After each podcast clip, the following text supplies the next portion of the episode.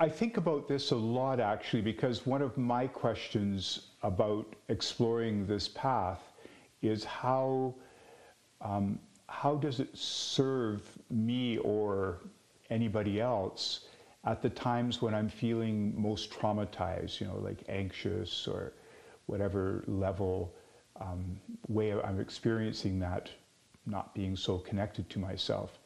Because I think part of the fear that I'm aware of is that I could, um, it could take me further into it. You know, that that's the part of me that wants to kind of push it away is that I don't want to be overwhelmed by that experience. And as far as I can tell, the opposite tends to happen. Hi, welcome to the Embodiment Project. I'm Matthew Vandergeesen. In today's episode, we look at how locating ourselves by connecting to our surfaces helps give an orientation to the inner sensory life of the body. It's an important perspective to have. I hope you enjoy it. Um, wake up in the middle of the night or in the morning, whenever it is, to just start doing a bit of a scan of how much I know of, of where I am in this moment.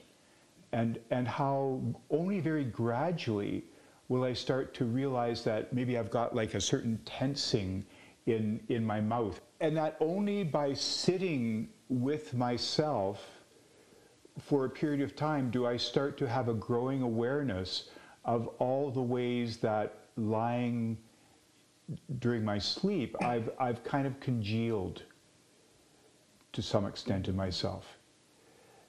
And, and so there's that first level of growing awareness just by doing that notice yourself kind of um, just awareness focusing. And, and then in doing that, realizing that, well, there's a lot of tension in my legs or, or in my shoulders, and, and gradually exploring the slow introduction of movement as a way of helping me feel into those places. You know, not to shake out the tension, but rather to do the kind of things that we do here of kind of saying, well, what if I join with that tension a little bit, and how much do I start to really know what's what's really there, and then and then how does that what does that do if I start to ease out of it a bit, and that and then I I realize how um, little I really knew when I first woke up of the state of where I was, and and just how much is kind of filtered out. Um, in, in, in that instance where I have enough quiet time to, to pay attention. And, and that when I'm in this moment speaking, that it's so easy in the actions of doing to um, lose touch with the awareness of how much I'm actually here inhabiting doing it. Like how much am I mm. in my skin? in my flesh. So it, it, it, just seems to me that it's so important to find um, those little moments and, and to find those moments that are in, in the movement of life. You know, like one of the things that, of course, is inevitably going to happen here is if we start going into a practice, we prepare ourselves for practice. And so you've heard me say this before, it becomes an artificial environment, right? And that it, it's, it's so important, I find, to be able to catch those moments in the moving through everyday life and to, and to kind of catch a little candid camera snapshot of myself and then say, now, what happens if I just sit with this place for a little bit? This way that my foot, my left foot is turned a little bit onto the side of its foot on, uh, on this side of this moment. And therefore, my leg rests a little bit differently than the other one. And, and, and how is it to just be with this place? And what does it tell me? What were the impulses that brought me to this place? You know, how can I understand myself a little bit more by just being present to, um, to this place that I'm in in this moment? and then watching how, as I bring awareness to it, that then the story starts to move on. You know, I, I may stay in a particular posture for quite some time, but gradually there's going to be some awareness of, um, of, of, the restrictions of it, something in me that says, oh, I, I might feel, actually, I might like to have this foot come and rest more solidly on the floor, which is, a, of course, a very different place than if I'd fixed it, if I'd put myself into a better posture place. It allows me to kind of join with myself more. I think about this a lot actually because one of my questions about exploring this path is how, um, how does it serve me or anybody else at the times when I'm feeling most traumatized, you know, like anxious or whatever level um, way I'm experiencing that, not being so connected to myself. Because I think part of the fear that I'm aware of is that I could, um, it could take me further into it. You know, that that's the part of me that wants to kind of push it away is that I don't want to be overwhelmed by that experience. And as far as I can tell, the opposite tends to happen. The, the one thing that I learned about this is that it seems like surfaces finding the sensations of where I connect with my world in this moment mm-hmm. seems to be a really important part of it. That, that if I just am aware of the sensations of my anxiety, for example, then mm-hmm. I can, I can get whirled away into it and all the thought processes that go with it and lose and mm-hmm. not be in this moment anymore. But, but that if I can really um, slow myself down and say, and how do you know that your feet are on the ground? Or how do you know that you have a breath? Uh, that, that bringing myself to places where I'm actually located in this place, in this moment, seems to help um, make that overwhelm, it, it makes it a relative thing, it seems. You know, I think there's also something about our nature. Like, like for example, I would never do well in New Orleans during Mardi Gras time. I, mm-hmm. I, I would just, it would be overwhelming for me. I just, too mm-hmm. much mm-hmm. sensory information. Whereas for someone else, they may really feel like that's the wind under their wings and they can just move on, on that energy. Yes. But, but it means that for me, I really need to um, do that thing of saying, and how do you know your feet are on the ground? And how, you know, it's like being in a hurricane or something to, to make sure that I, um, I don't lose my sense of self in, in the midst of it all.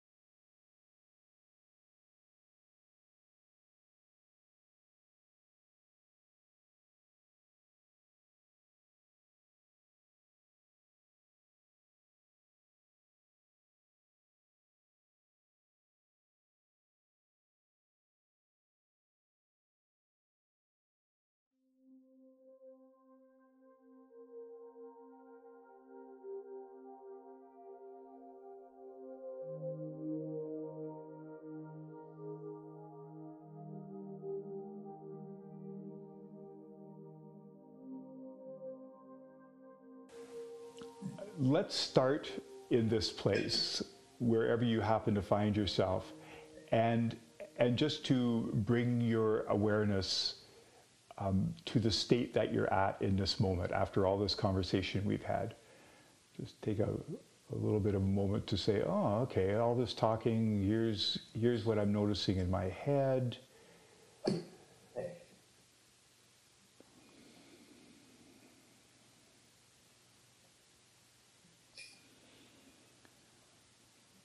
And just let whatever responds to your being aware of it through your head and perhaps face and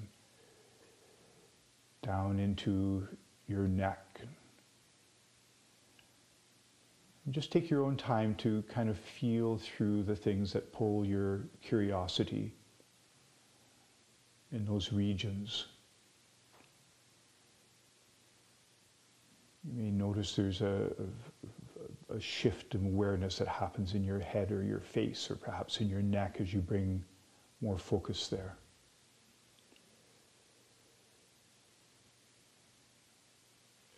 And then just spreading that scan to just how much you know of the state of your shoulders in this moment.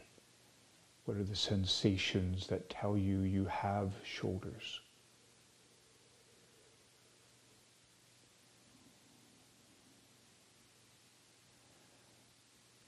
Of course, so connected to your rib cage and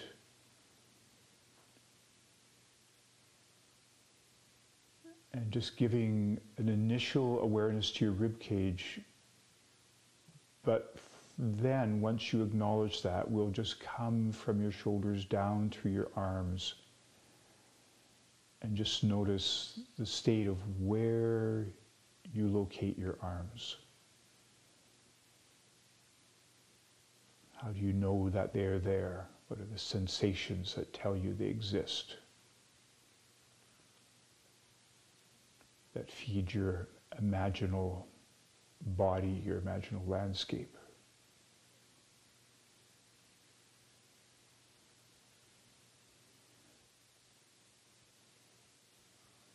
And then just open your awareness up just a little bit and feel that as a whole awareness of yourself the head, and the neck, and the shoulders, and the arms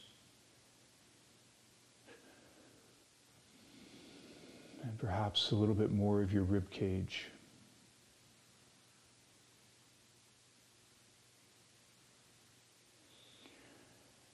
And then just taking that awareness and be kind of curious about so, how is your lower body organized underneath that? If we start at the other end and notice how your feet are. and how much they know about the surfaces that you're contacting them with.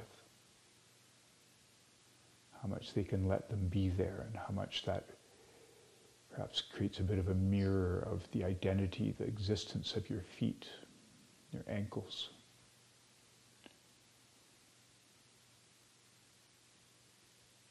And just noticing that as you bring your awareness up through your lower legs and, and knees, and then eventually through the thighs and the pelvis, just feeling how that awakening awareness um, adds to your sense of yourself that was coming from the top down. These podcasts from the Embodiment Project are part of the bigger Embodiment Project training program. You can find out more about it by going to somatics.ca. That's S O M A T I C S.ca. And look for the course listings, other podcasts, and resources. Hope to see you there.